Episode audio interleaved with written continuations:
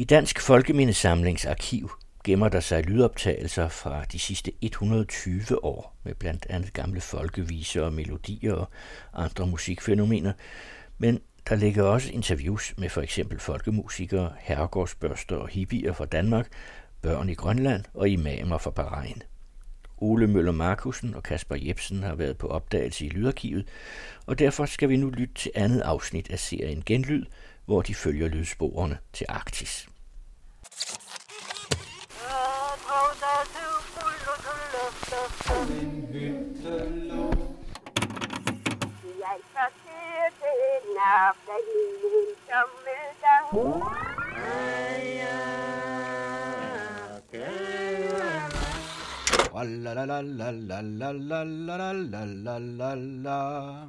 Hej og velkommen til Genlyd. Jamen, hej og velkommen. Jeg hedder Kasper. Og jeg hedder Ole. Ole, det her det er andet afsnit i vores lille podcastserie om det her skatkammer af lydklip, der ligger i Dansk Folkemindesamling. Og øh, i det første afsnit, der havde vi fat i nogle af de tidligste optagelser, man har liggende. Ja, der var vi ude på Heden i Jylland sammen med Evald Tang Christensen og Percy Granger, og vi hørte om hele rationalet bag det her med at indsamle folkeminder. Men i dag, der skal vi længere væk. Ja, i dag der skal vi til Grønland, og vi skal ikke kun til Grønland, vi skal faktisk næsten hele vejen rundt om Arktis.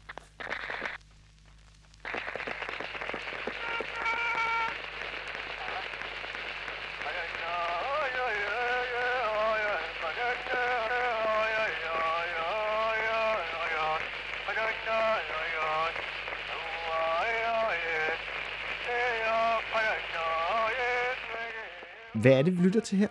Det skal jeg fortælle dig. Jeg sidder nemlig her med en øh, lydregistrant, altså listen over de lyde, der ligger i folkemindesamlingen.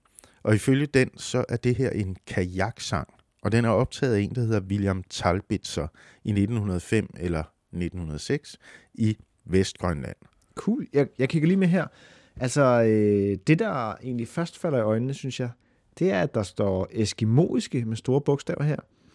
Var der ikke noget med en solbærstang, der ikke må hedde... Øh... Jo, det var der vist ret mange problemer med forrige sommer, og det rammer egentlig hovedet på sømmet i forhold til det, vi skal lytte til i dag. Ja, for der sker jo noget, når vi taler Arktis. Der er sådan en kolonihistorie, som man ikke bare kan komme udenom, og det støder vi også hele tiden ind i, når vi tager fat i, i de her lyde, som vi skal lytte til i dag. Så øh, det er egentlig lidt problematisk, at det stadig hedder det eskimoiske arkiv. Ja, du kan godt se, at man skal holde tungen lige i munden her. Og til at hjælpe os med det, der har vi fundet hjælp på Grønlands Nationalmuseum. Øh, ja, jeg hedder Christine Møller, og jeg er phd studerende og forsker i øh, kolonitiden i perioden fra 1733 til 1900. Og når Christine hun lytter på Talbitzers optagelser her, så støder vi faktisk på endnu flere problemer.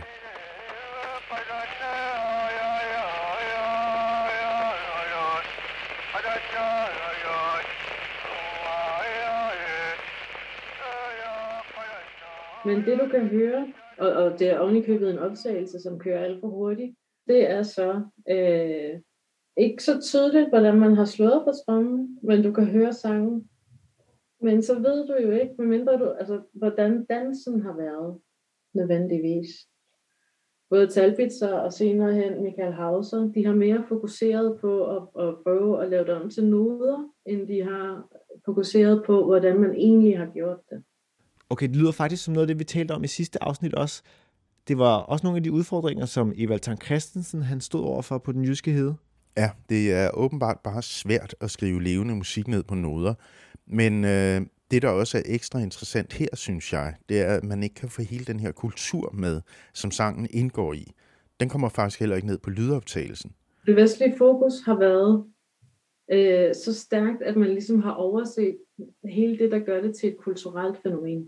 Så når Talbitzer kommer for at optage lyden af, hvad man vil kunne kalde grønlandsk folkesang, så får han kun sangen og trommen med, og slet ikke alle de ting, der gør trommesang og dans til et øh, særligt kulturelt fænomen. Nej, fordi øh, rammetrummen og trommesangen og dansen, det er så meget mere end bare sang og tromme. Der, det behøver, der behøver ikke nødvendigvis at være en tromme. Men der er sådan en helt speciel måde, som du synger på den. Det vil sige, hvis du har været på jagt, og det har været en rigtig god fangst, så kan du synge om din fangst på vejen hjem, fordi havet bærer lyden. Det vil sige, folk de hører om det, før du ankommer til, øh, til dit hjem. Jeg har også eksempler på sange, hvor man udtrykker sorg, og det kan også være noget, en måde at flytte på. Trommesangen har ikke nogen, de er ikke reserveret til nogle specielle områder. De kan bruges til alt. Så brugte man også trummen i forhold til at, at, at kommunikere øh, med åndeverdenen. Og det vil præsterne ikke have, så de fik gjort det forbudt ret hurtigt. Øhm, det vil sige, at den vestgrønlandske øh, tradition, den oprindelige tradition, den er jo forsvundet med koloniseringen. I Nordgrønland og i Østgrønland, der er det stadigvæk en, en ganske levende del af kulturen, fordi på det tidspunkt, hvor de bliver koloniseret, der har præsterne ikke noget forhold til, hvorvidt de har en tromme eller ej. Så der er sådan en gruppe af, af trommesanger og dansere, som prøver på at, øh, jeg vil måske ikke sige revitalisere, men de prøver på at lave en, en vestgrønlandsk trommesang og dans. Så det handler egentlig ikke så meget om, hvad Talbitzer har indsamlet, fordi på det tidspunkt, han rejser rundt, øh, der i Vestgrønland, der er den allerede hemmelig. Eller, hvis den ikke er forsvundet, så er den hemmelig. Øh, og der har han som en vestlig antropolog ikke haft adgang til det. Så selvom Talbitzer faktisk har været grundig, og han har taget noter, og han har skrevet afhandlinger undervejs, så kan vi altså ikke komme udenom, at han også er repræsentant for den danske kolonimagt i Grønland. Ja, og han var en del af den kolonimagt, der ulovliggjorde og undertrykte helt centrale elementer af den grønlandske kultur. Ja, og det, det er lidt vildt, at man gjorde trommesangen ulovlig, fordi den har været helt central og integreret i det sociale liv. Det har faktisk været en måde, man øh, afgjorde retssager på. Man kan da ikke afgøre en retssag med en sang. Så skal du lige høre den her. Øh, det er en nidsang, og den lyder sådan her.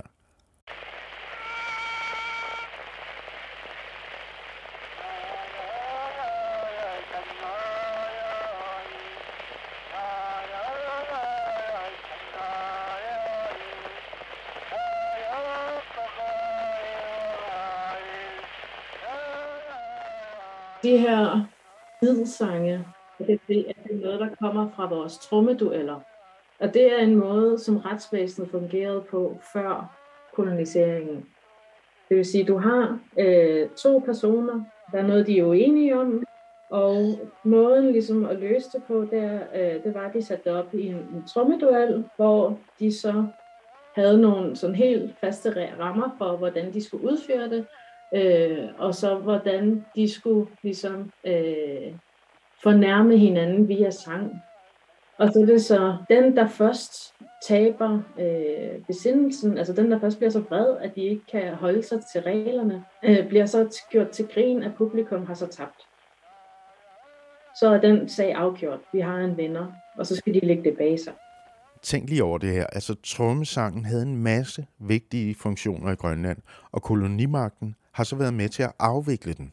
Og så fortør Talbitzer og samle den her uddøende kultur ind, men som dansk folkemindesamler er han jo selv fedtet ind i den her kolonimagt. Ja, og som Christine siger, så kunne han altså ikke få det hele med. Og den her påvirkning fra kolonimagterne, den er jo sådan set fortsat helt op i vores tid. Du skal tænke på, at i den arktiske verden, der har man jo indtil for ganske nyligt øh, prøvet på at vestliggøre os. Så der er mange punkter med det her, som er et det er et meget følsomt emne at tale om. Og det er der faktisk et rigtig godt eksempel på i arkivet. Fedt, det må vi høre. Ja, men øh, først så må vi nok lige have sat det her ind i sådan en, en historisk ramme. Altså under 2. verdenskrig, der kontrollerede USA Grønland. Så efter krigen, der var det vigtigt at gøre Grønland til en del af Danmark igen. Altså, det var i hvert fald vigtigt for Danmark at gøre Grønland til en del af Danmark igen. Ja, øh, så nu skulle Grønland ikke være en koloni, og derfor bliver Grønland i 1953 indlemmet i Danmark som et amt. Alle grønlændere de fik dansk statsborgerskab, og Nuuk, eller Godthåb, som var hovedstadens danske navn, det var bare et postnummer blandt alle de andre danske postnumre. Og den her proces, den kan vi også høre, når vi lytter til det her klip, som folkemindesamleren Paul Rosing Olsen har optaget i en skoleklasse i den østgrønlandske by Ammassalik i 1961. Men hytte lå. Nissen gennem vinduet så. Haren kom på lette tog. Bankede derpå. Nisse hjælp mig på min vej. Den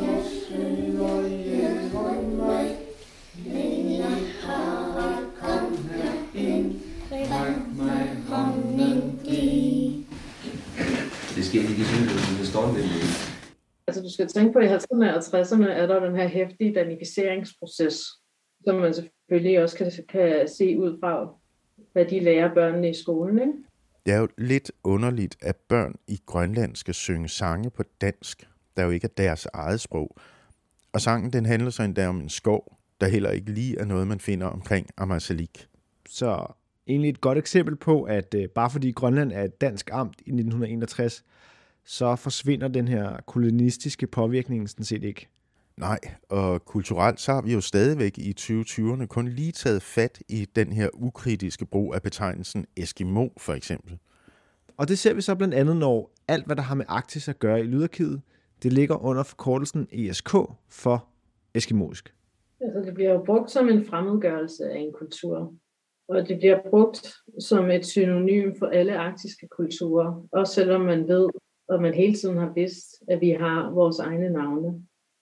Så som jeg ser det, der er det sådan en, en, en kolonial kategorisering, hvor man laver et forskel på et dem og et os. Og jeg synes selvfølgelig, at det er super ærgerligt, at det er en kategorisering, man bliver ved med at bruge. Fordi at den har faktisk ret racistiske konnotationer. Så der er det jo spørgsmålet så, om Dansk Folkemindesamling vil gøre, ligesom Danmarks Nationalmuseum har gjort, og simpelthen fjerne ordet fuldstændig fra sine samlinger, og i stedet for at bruge de korrekte begreber for hvem øh, de, de, de kulturer, som genstandene eller lydoptagelserne kommer fra. Øh, så det, det må jo være et øh, organisatorisk spørgsmål. Og her der kan vi måske lige få en kommentar fra en anden forsker. I'm Aaron A. Fox. I'm Associate Professor of Music and Director of the Center for Ethnomusicology at Columbia University. Vi har egentlig taget fat i Aaron for at tale om noget helt andet, men han nævner altså også det her med eskimoisk som et problematisk paraplybegreb. Og det er ikke kun i Grønland, men i hele Arktis. Peoples of the Arctic don't didn't ever consider themselves a single nation. Um, so they encounter a, a you know a colonial presence that wants to administer them, um, which requires names for people and names for things and categories to put people into. Så når man koloniserer, så styrer man og forvalter man, og så skal man bruge en masse kasser og kategorier, som man kan putte folk ned i for at administrere dem. Og derfor har vi og de andre kolonimagter kaldt arktiske folk Eskimo, som om de alle sammen er de samme. Men øh, sådan ser de jo ikke sig selv. Så på den måde er det et ret fremmedgørende navn. Men som Aaron han påpeger, så kan man jo ikke bare smide det ord ud af sproget. In Alaska, it is actually still an acceptable term. Yupik uh, people who are also Eskimo prefer not to be called Inuit.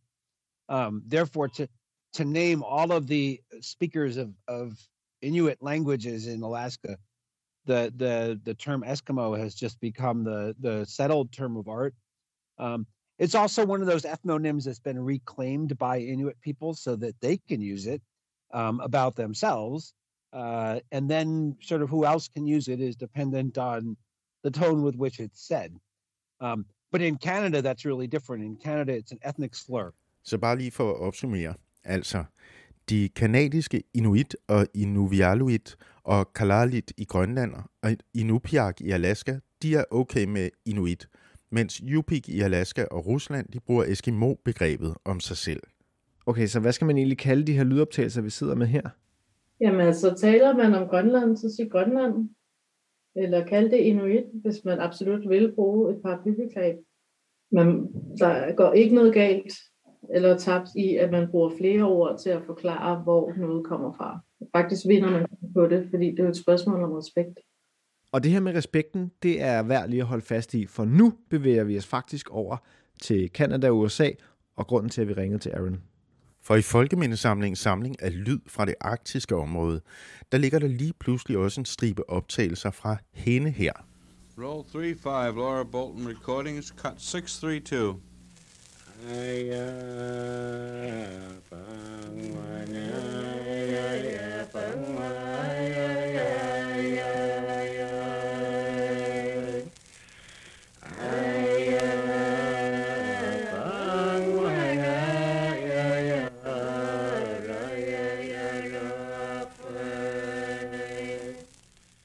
Optagelserne her er fra 1942, og der er kun godt en halv times optagelser, der er optaget af amerikaneren Laura Bolton. Ifølge de scannede kartotekskort, så er det Ivy League Eski... ja, vi må hellere sige Ivy League Inuiter. Og de er optaget i Coral Harbor, Southampton Island, 1942, altså under 2. verdenskrig i det østlige Kanada. Og når man så graver lidt efter hende her, Laura Bolton, så kan vi se, at størstedelen af hendes samling, den ligger på Columbia University i New York, og det er derfor, vi har kontaktet Aaron for at høre, om han måske ved, hvordan de her optagelser endt i den danske folkemindesamling. Men der er bare et lille problem. um, constant problem with the Bolton collection is that you know you've got these what appear to be complete documented notes, track by track listings, and then you get the tapes down or the CD and you start listening and they don't match. So you don't know what the words of the song are, and you're guessing whether this title goes with this song, and it doesn't. Okay, Bolton var et rodehoved. Hun havde ikke styr på sine optagelser, og Aaron kan ikke fortælle, hvordan de er endt i Danmark. Men han kan fortælle, at optagelserne stammer fra en tur, hvor Laura Bolton optog lyd til et filmprojekt for The Canadian National Film Board. Men det, der er allermest spændende ved Laura Bolton, det synes jeg i hvert fald, det er, at hun er et rigtig godt eksempel på, hvordan en folkemindesamler er viklet ind i alle de her koloniale forhold. Laura Bolton, hun kaldte sig selv for en music hunter, og hun var på jagt efter det rene, oprindelige og autentiske udtryk hos de her mennesker, som hun forestillede sig ikke var helt så moderne, som hun selv var. Og det er også det, Aaron synes er det mest spændende ved de her optagelser. I've been aware of the uh, Eastern Canadian uh, Inuit recordings all along. I've listened; they're amazing. Um, some of them, they're just extraordinary recordings. Mostly because they show the interface with colonialism and modernity so strongly, despite her her always wanting to hear the pure and the ancient and the authentic and whatever she recorded. Um, you know that that tension lies at the heart of all of her work. She believes she's salvaging the remains of of dying traditions, and the people she's dealing with are trying to be modern um, and engage with her as fellow moderns. Um, and uh, it, it's you know obviously rooted in racism. De mennesker, Laura Bolton optog, de repræsenterede altså ikke bare døde eller døende traditioner. Tværtimod, så var traditionerne jo nutidige og levende for de mennesker, der udøvede dem. Nogle af Boltons informanter købte faktisk selv båndoptager og optog deres egne sange og historier, efter hun havde været forbi. Så øh, de har på mange måder været med på noderne. Ja, men i Boltons øjne, der var de primitive og eksotiske, og deres kultur var smuk og autentisk, men uddøende. Og det der, det er jo indbegrebet af den måde, kolonimagter de ser på koloniserede folk på. Nærmest som sådan nogle forhistoriske mennesker på et tidligere udviklingstrin. Ja, som sådan nogle levende fossiler, sådan nogle tilbagestående i forhold til koloniherrerne selv, som så i sagens natur må være på et højere udviklet stadie. Og det lyder jo også herligt, altså. Så kan du sidde der i din velopvarmede biograf i Vancouver og lytte til Boltons eksotiske lydspor og betragte filmbillederne med primitive og eksotiske mennesker fra fjerne egne. Så er man sgu da også det moderne menneske. Og her sidder vi, 80 år efter, to helt neutrale, veluddannede, hvide danske mænd og svælger i eksotiske lyde fra gamle dage.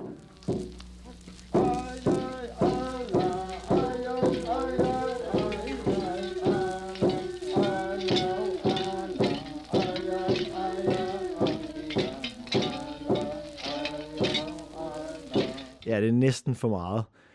Og øh, nu siger du også mænd. Der er jo også et kønsaspekt i det her. Det er faktisk ikke helt tilfældigt, at der var så mange kvinder, der kastede sig ud i at indsamle folklore på det her tidspunkt. Og øh, det kan Aaron så lige mansplaine lidt om. The reason so many women collectors of folk song in the early 20s, one reason is that this new recording technology was marketed um, to rich guys as something your wife could do while you're on safari. It's very much a sort of upper class, gentlewoman's hobby. Så båndoptager blev markedsført som noget, overklassefruer kunne bedrive tid med, mens øh, mændene var på safari. Skat, kan du ikke lige kigge på nogle vilde mennesker, mens jeg skyder nogle vilde dyr? Og det kan måske også forklare, hvorfor Laurie Boltons noter ikke helt lever op til de arkivale standarder. Ja, men lad os lige give Laura Bolton noget credit også.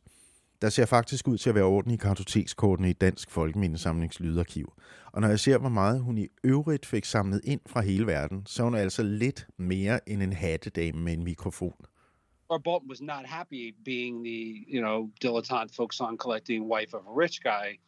She instantly saw that she could professionalize this. She made her living as a public intellectual, which meant she had to have an act. And her act was, I, this attractive, you know, upper upper crusty woman. She wasn't. She's from middle class background, but she married a rich guy early on, and ever from that point on affects this like aristocracy kind of pose. Bolton hun blev simpelthen skilt fra sin rige mand, og i satte sig som music hunter. Sådan en slags øh, Karen Bliksen på musiksafari, der jagtede optagelser og musikinstrumenter fra hele verden.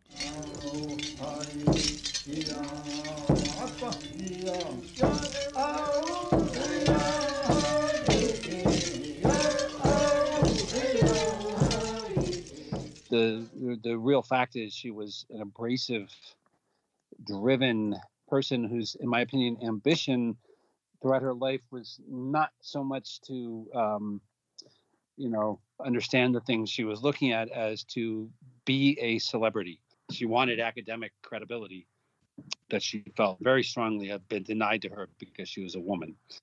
And there's some truth to that. But in her case, also because she was a dilettantish amateur, uh, she had no knowledge of the languages she was hearing or spent, you know, never returned to most of the places she went a few days here and there and never came back you know, so whatever she got in her first round of interviews with people, that's what she got, was often wrong, and that became the metadata of the collections. Aaron har altså ikke så meget respekt for hende, hva'? Nej, Aaron han har virkelig været nede i Laura Boltons breve og papirer, og han har meget blandede følelser. Men på den anden side, så har hun jo heller ikke haft vildt meget respekt over for dem, hun har samlet ind fra. Nej, altså det er sådan et stort miskmask af kolonialisme og køn og overklasse, der tager på musiksafari blandt de oprindelige arktiske folk. Og så lavede hun jo også penge på de her optagelser. She sold her collection to Columbia University in the 60s as intellectual property. In much of the world, including the US and Canada, there was no legal framework around sound recordings whatsoever. Um, but these, these materials are in limbo. Okay, det lyder som noget værre råd. Altså, hun har ikke styr på sine optegnelser, hun har et lidt overfladisk forhold til de folk, hun samler ind fra, og så sælger hun i ovenkøbet sine optagelser, uden at skænke copyright og andre sådan nogle rettigheder en tanke. Der er altså langt fra Eva Tang Christensens sociale blik, som vi snakkede om i sidste afsnit. Jamen, det er jo noget, vi er blevet meget mere opmærksom på i dag. Nu kan man ikke bare optage folk og sælge det videre. For i dag der er der jo love og regler for ophavsret og sådan noget der skal sikre, at man ikke bare kan stjæle sange og kulturelle udtryk fra de oprindelige ophavsmænd og kvinder. Ja, i vores dag, der vil man nok sige, at hun har solgt nogle optagelser, som hun ikke har rettigheder til. En form for kulturelt tyveri. Sådan er der faktisk nogen, der opfatter det, og øh, derfor har man også mange steder gået i gang med at repatriere, altså at tilbagelevere materiale til de mennesker, der oprindeligt har fremført det. Altså dem, det er stjålet fra. Ja, det er måske en lidt hård måde at sige det på, men men Aaron han har arbejdet intensivt med at repatriere nogle af de optagelser, som Laura Bolton i sin tid hentede fra en anden indfødt gruppe, nemlig uh, Navajo-indianerne i USA. Og det har nogle interessante erfaringer fra.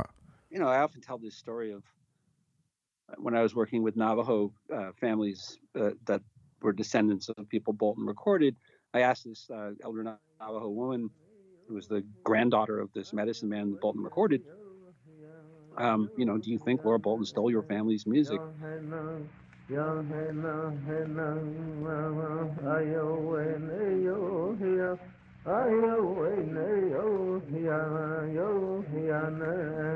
And she said, um, uh, the fact that our grand, our daughter wound up in the same building as their great grandfather's recordings, which is what happened.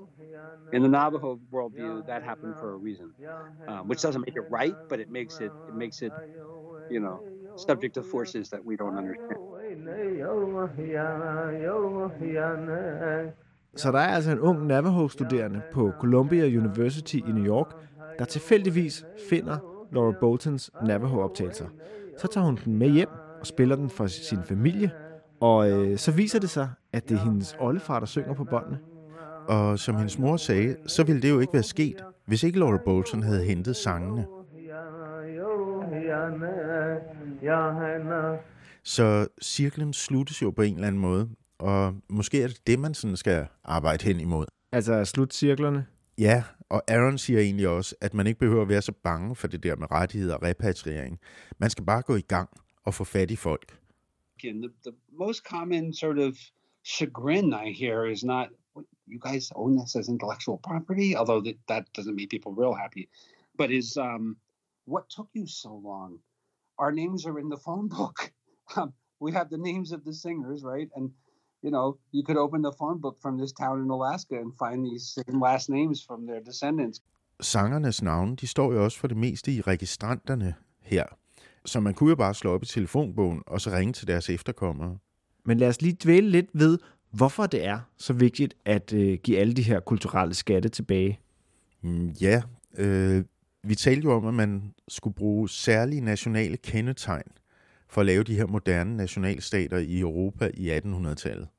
Det gjorde vi i sidste afsnit, og der har savn og sange og eventyr været vildt vigtige i Danmark, da den nationale selvforståelse blev dannet der tilbage i 1800-tallet. Og nu er Grønland jo ikke længere bare et amt i Danmark. Siden 2009 der har landet haft selvstyre, og allerede da Grønland fik hjemmestyre i 1979, der fik øh, folkemindesamleren Michael Hauser den idé at lave kopier af alle de arktiske optagelser og få dem sendt til Grønland. Men det var en ret stor opgave, og det krævede også en hel del øh, logistik. Øh, så det var først i 1990, at de sidste af de her i alt 219 spolebånd blev overdraget til Grønlands Landsmuseum i Nuuk.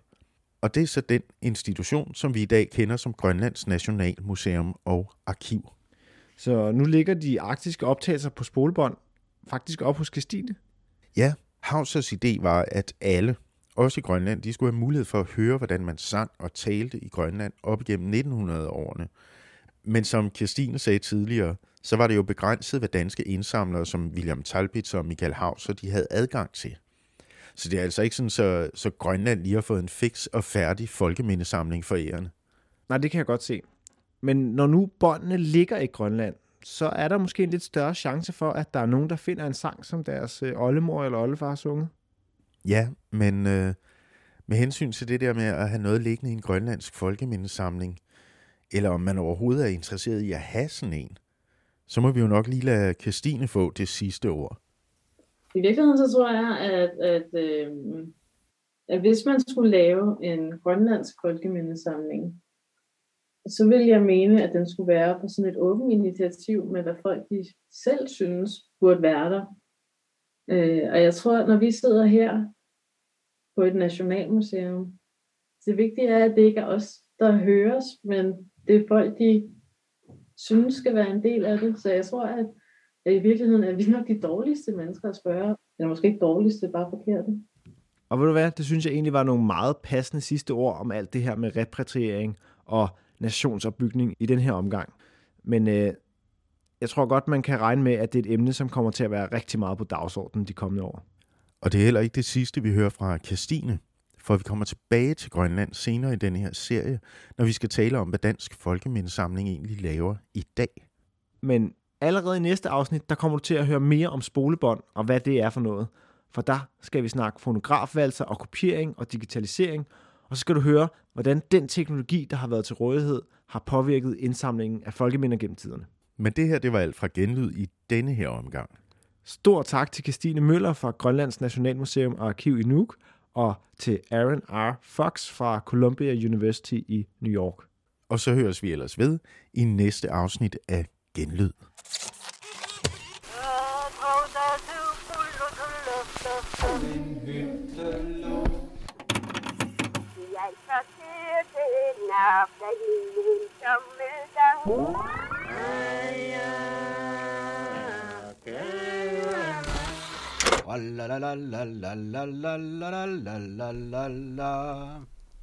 Det var musikvidenskaber Kasper Jebsen og antropolog Ole Møller Markusen, der havde tilrettelagt serien Genlyd her på den anden radio. En stor tak til Statens Kunstfond, Åge og Johanne Louis Hansens Fond, Sonningfonden og Lissi og Mogens Stålfonden, som har støttet serien. Husk, at du selv kan gå på skattejagt i Dansk Folkemindesamlings Lydarkiv på det Kongelige Bibliotek. Du lytter til Den Anden Radio.